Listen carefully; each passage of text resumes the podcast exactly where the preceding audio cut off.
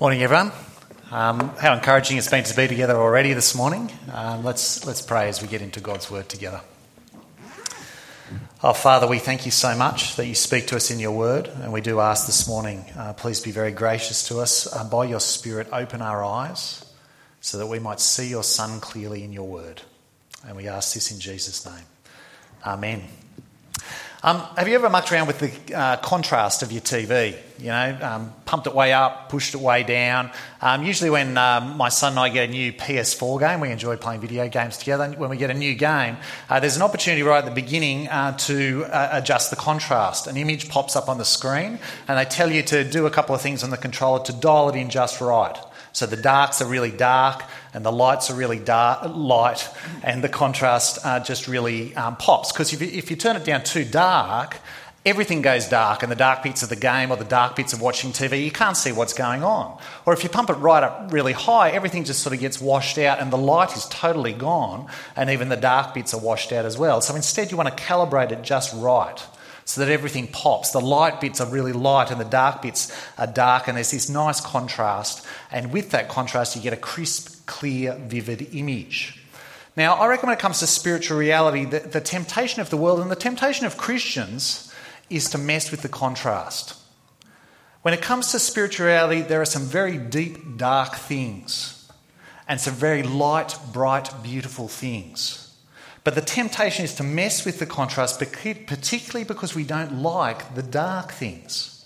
So instead of allowing the Word of God to tell us how dark the dark things are, we mess with the contrast and try to pump it up and wash out those dark things by making it more light. Don't you think that's our temptation in our society, in our climate, to look at the darker realities of the Bible and not quite like them?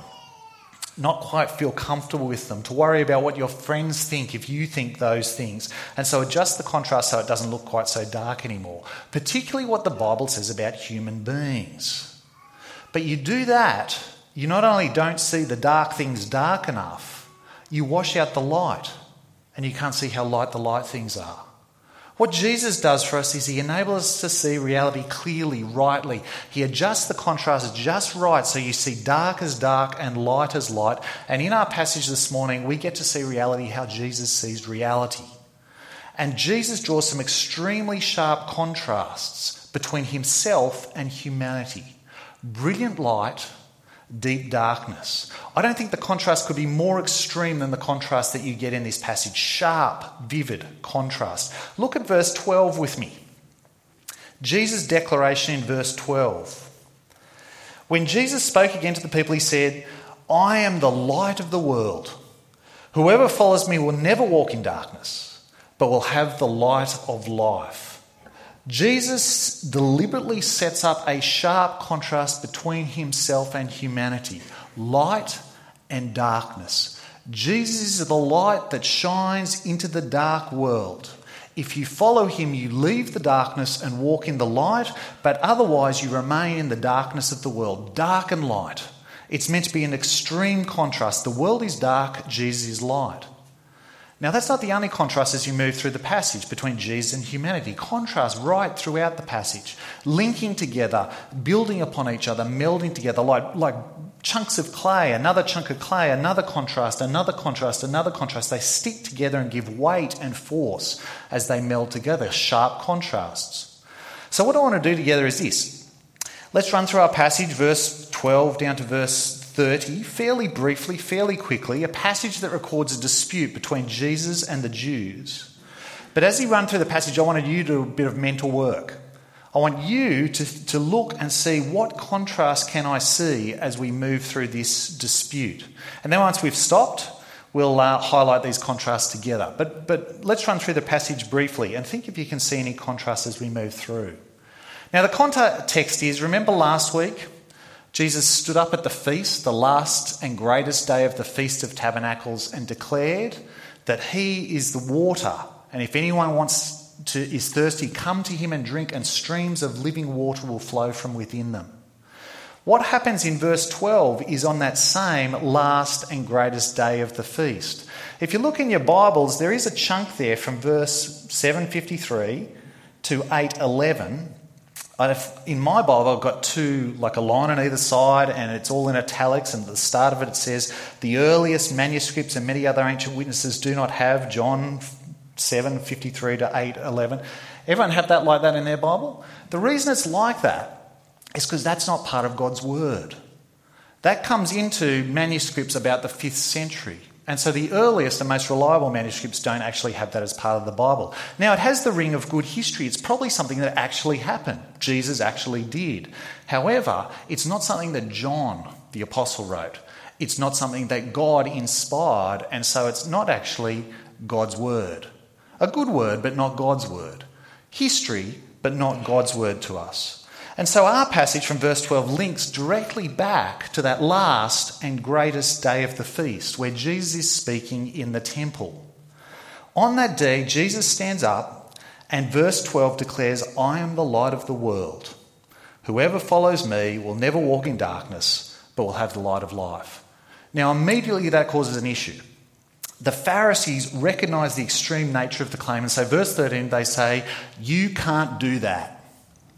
You can't appear as your own witness and testify about yourself like that. This claim is so outrageous, you need other witnesses to demonstrate the validity of this claim.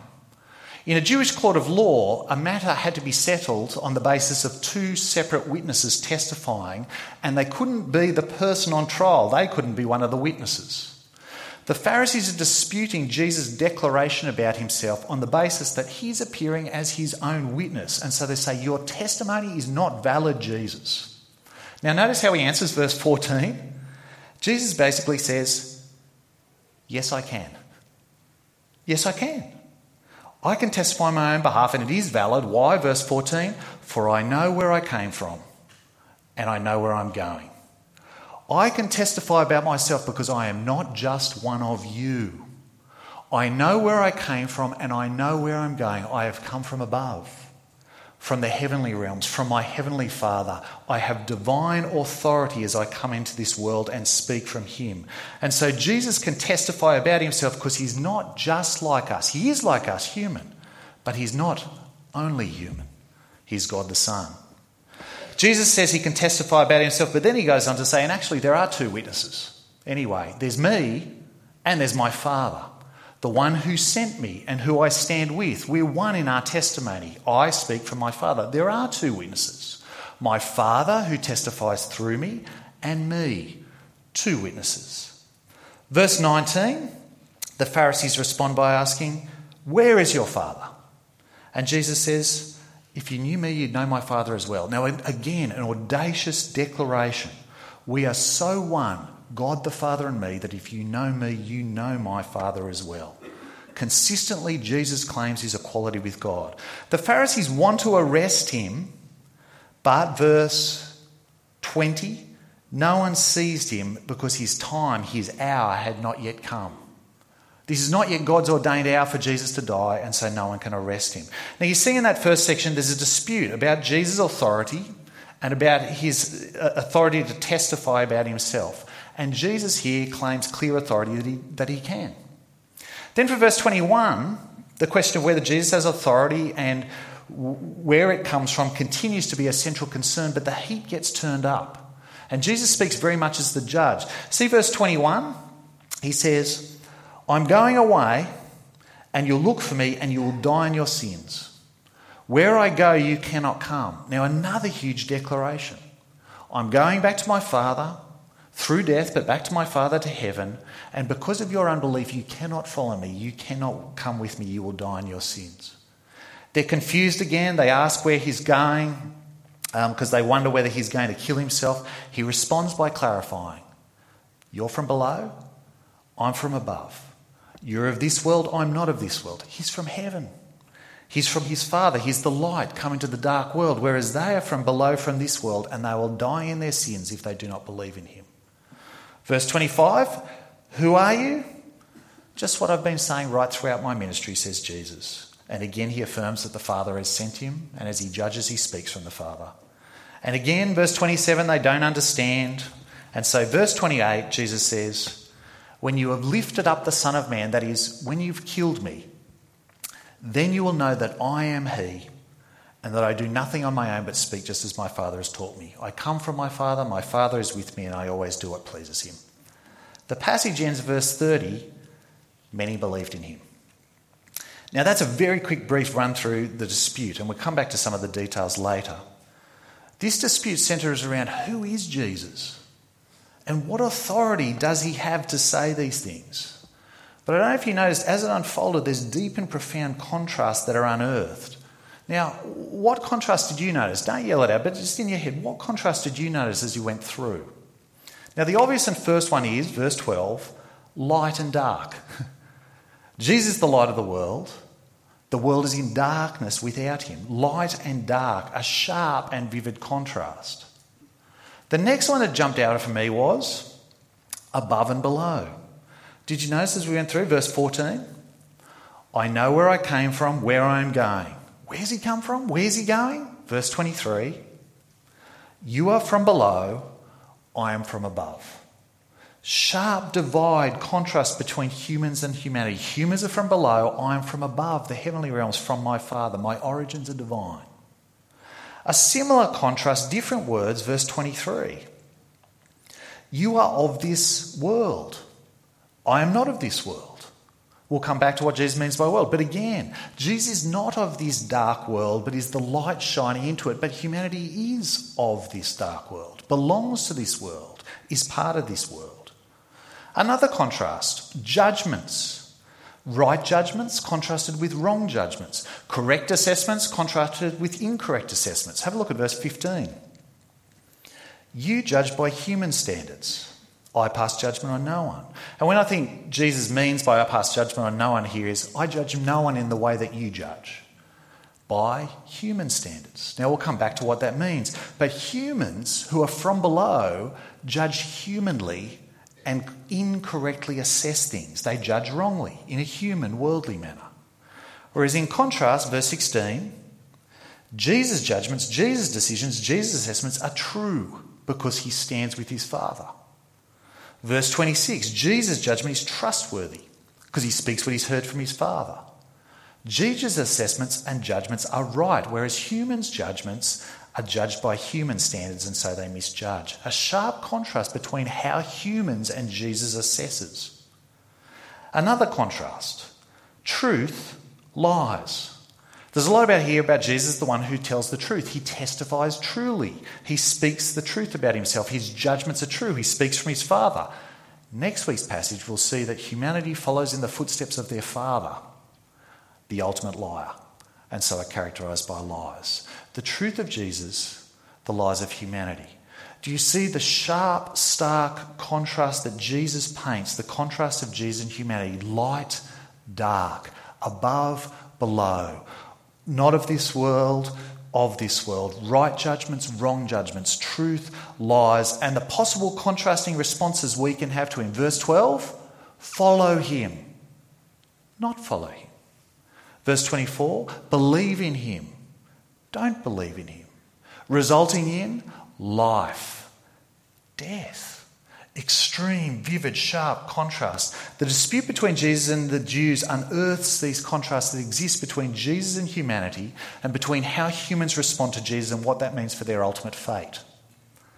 Now let's step a little bit closer, delve a little bit deeper, and pull some of these threads together. Tune reality so we see it very clearly. How dark is the world? How light is the light? So, firstly, the deep darkness of the world. Come back to verse 12. Jesus declares, I am the light of the world. The world, by which he partly means I'm bringing salvation not just to the Jewish nation, but to the entirety of the world, to the nations, as Isaiah had promised. But there's more embedded in the word world. The word world throughout John's gospel often has a negative flavour to it, a darkness to it. Not every time, but often. Do some Bible flipping with me. Come back to John chapter 1.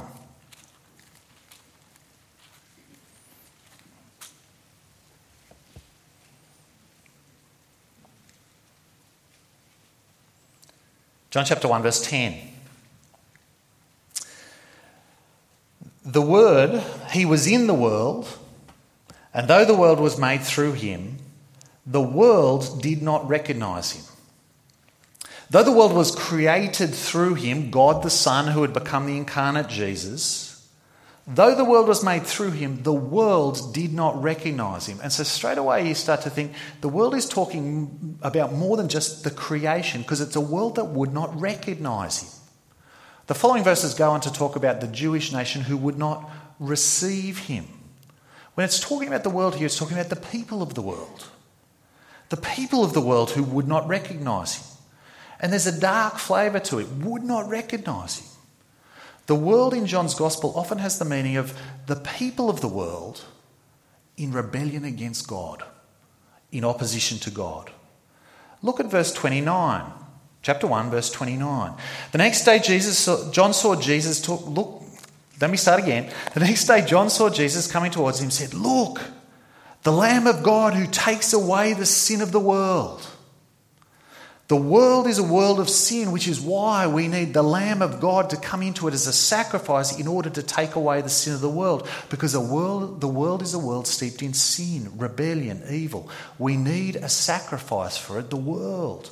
Flip over one page with me, John 3:16, perhaps the most known verse in the whole Bible. John 3:16. For God so loved the world that he gave his one and only Son, that whoever believes in him shall not perish but have eternal life. For God did not send his Son into the world to condemn the world, but to save the world. Whoever believes in him is not condemned, but whoever does not believe stands condemned already, because they have not believed in the name of God's one and only Son. See that the world is a world that needs saving a world that is perishing apart from believing in God's one and only Son, a world that stands condemned already without the saving work of Jesus. When I first became a Christian, um, I was end of year 11, I wrote this verse, John 3.16, all the words, not just the verse numbers, all the words on my pencil case. It was back in, I don't know what pencil cases look like these days. It was back in the days where you had a plastic pencil case and you could write on it. So I write these words in big bold letters on my pencil case because I thought they're amazing. I thought this was the most incredible thing I could possibly imagine. I want to be reminded every day that God so loved the world that he gave his son to die. And if we just believe, we're saved and we have eternal life. I wanted other people to see it and to ask questions and to. But I think, I thought when it said God so loved the world, I thought it meant God so loved everyone in the world, which is amazing. The vastness of the world.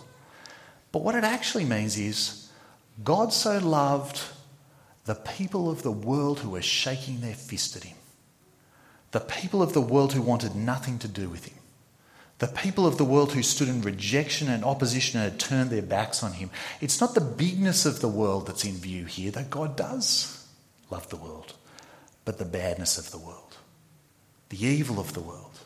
Are you getting a picture of what it means to be of the world? A couple more passages. Just jump down to verse 19 of chapter 3, very next verse. This is the verdict light has come into the world, but the people of the world love darkness instead of light because their deeds were evil. Everyone who does evil hates the light and will not come into the light for fear that their deeds will be exposed.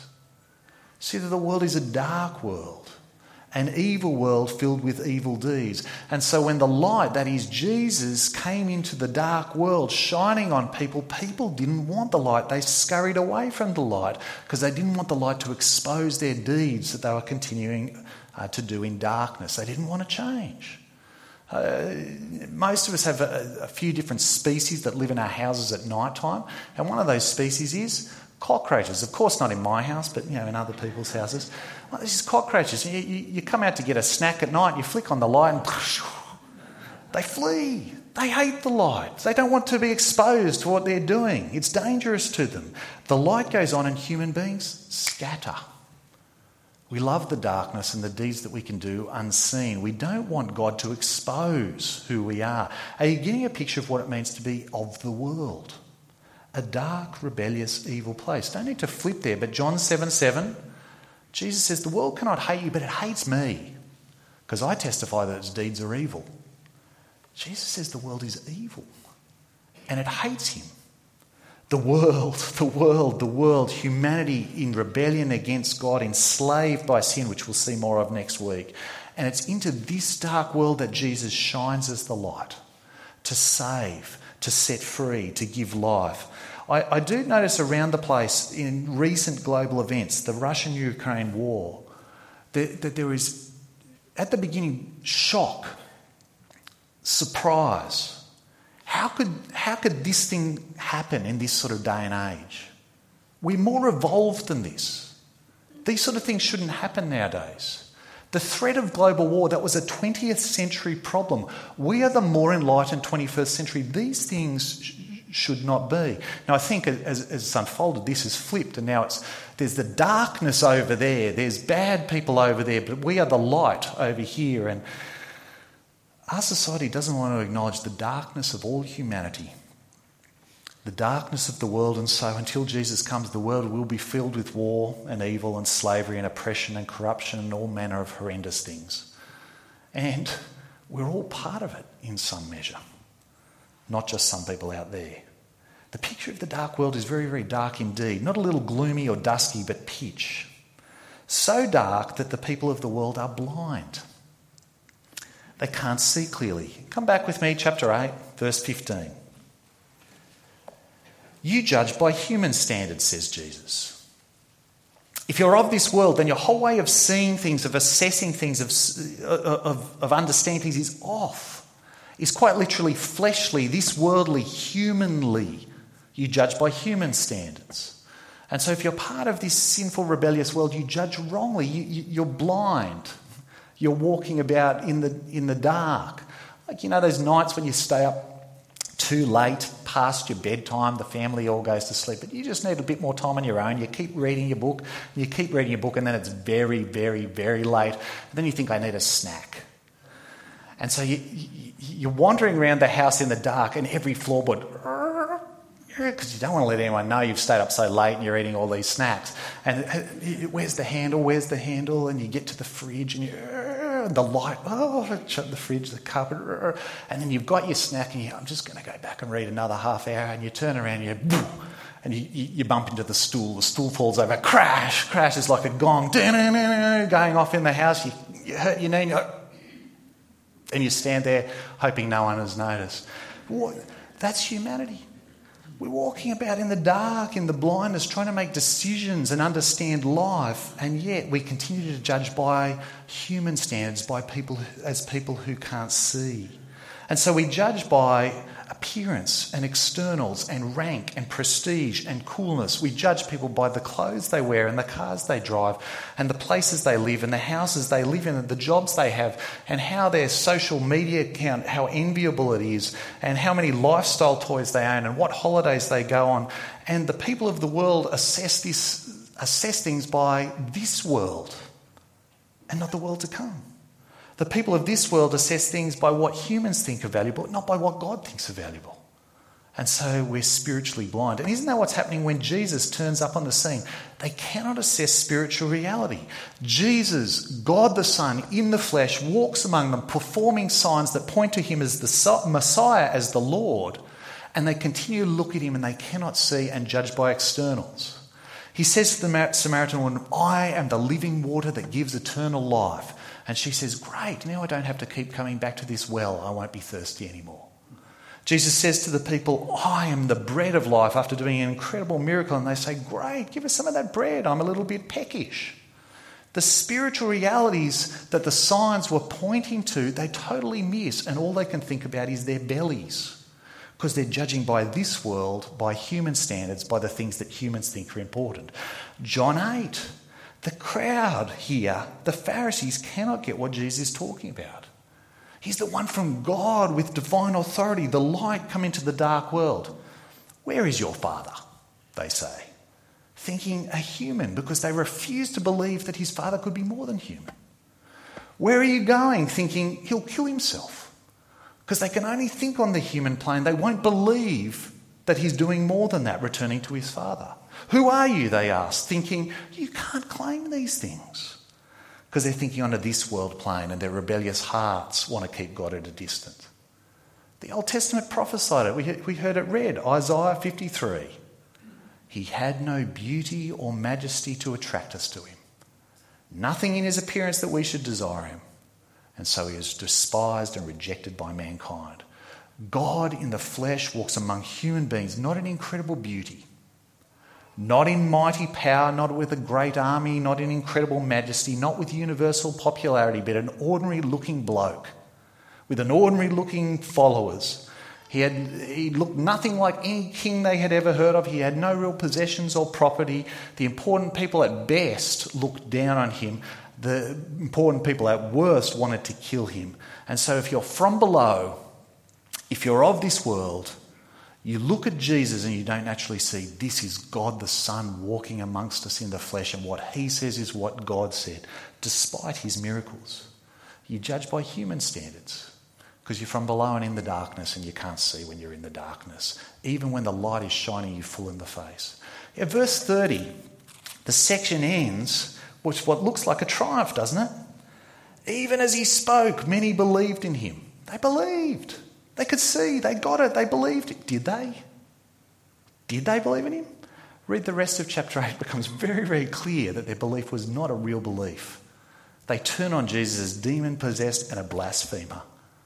The world is dark and dying. Verse 21. Once more, Jesus said to them, I'm going away, and you will look for me, and you will die in your sin. Where I go, you cannot come. Jesus is going to his Father. He says, You, can't come. You'll, you'll keep looking for me, by which I think he means you'll keep looking for a Messiah because you won't have me as your Messiah.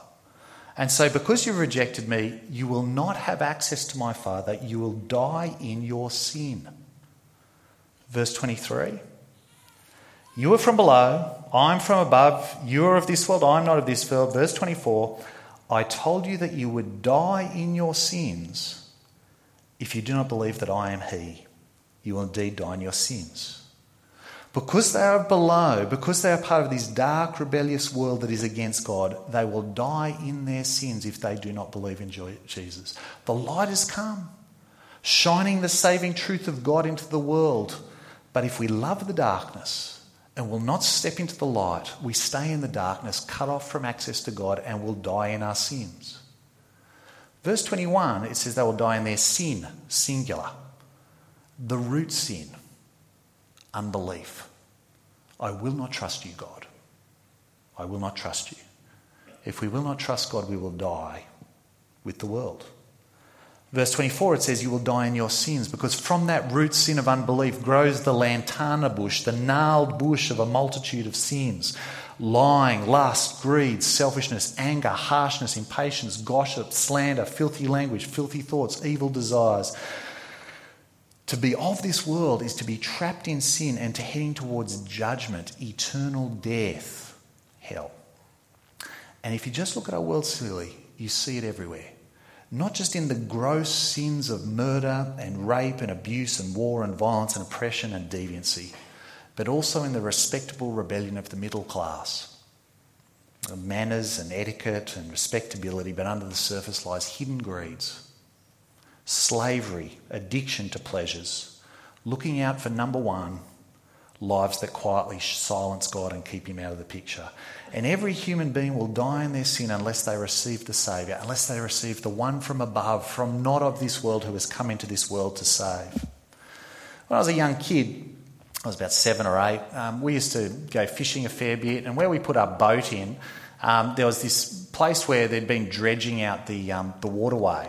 And, and the mud that came out of the waterway was this thick, black, goopy mud. So while my dad was doing the hard work of getting the boat in and out of the water, I'd run off and play in this mud. And uh, there was basically the size, I think it was about the size of a football field, just, just of this mud. There's no fences around it back in those days, no occupational health and safety stuff, just this, this mud. And, and the sun had beat on it and it had dry like the outback, sort of, you know, cracked and, and dry.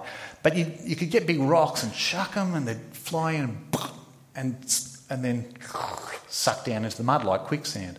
One day, I thought, I'm going to try to walk on the mud. And so I, I, I was stepping across the hard surface of the mud and then it cracked. And I, and I dropped in up to my knees. And I thought, oh, this is, this sort of fun. And then I realised I, I could not get my feet out. And I was sinking up to my thighs, up to my waist. I struggled, but the struggle only pulled me down faster. It was like quicksand, and I got mud all over myself. And I yelled out, Michelle, my sister, Michelle, go and get dad. And so she ran off to get dad. And, I'm thinking, I'm going to die here. I'm going to drown in this stuff. And then over the hill comes my dad with the oar from the boat, and he reaches out and he's able to pull me out and he takes me home and he hoses me off. But that, that's the world. That's the people of the world. We, we, we're stuck in the darkness of sin and we're going down towards death.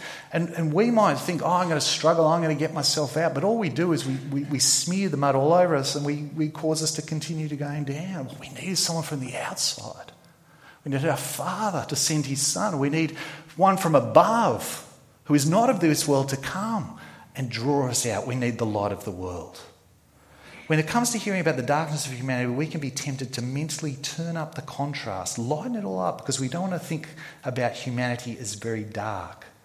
To wash out the darkness of the world. But you do that, you don't see the dark rightly, and you won't see the light rightly. The light. Into the darkness comes the brilliant light of Jesus. God in the flesh amongst us, the light, saving us from the darkness of our rebellion. The dark is dark, but the bright light is brilliantly bright. From above, from his Father, speaking his Father's words, not a sinner like us. He comes to save. He is the great I am. I am the light of the world. Verse 12, uh, verse 24.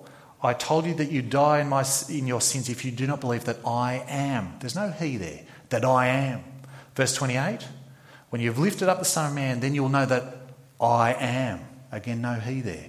I am, I am, I am takes the name of God from the Old Testament as a declaration of his divinity, which is why he is the light of the world, God, the revelation of God to us. In the Old Testament, God was the light.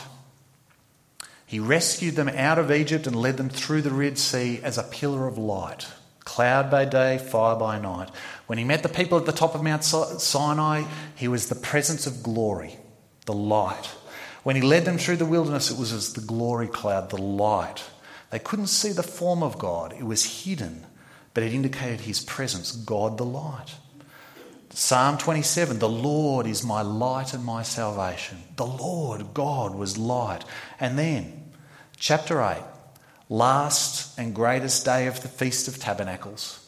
A lighting, a lamp lighting ceremony takes place in the temple. Four large bowls filled with oil are set on fire. Everyone had flaming torches. The men danced, the uh, musicians, the Levites played. It was a joyful celebration that looked forward to the coming of the Messiah, to the era of salvation when the, the light of salvation would finally burst forth.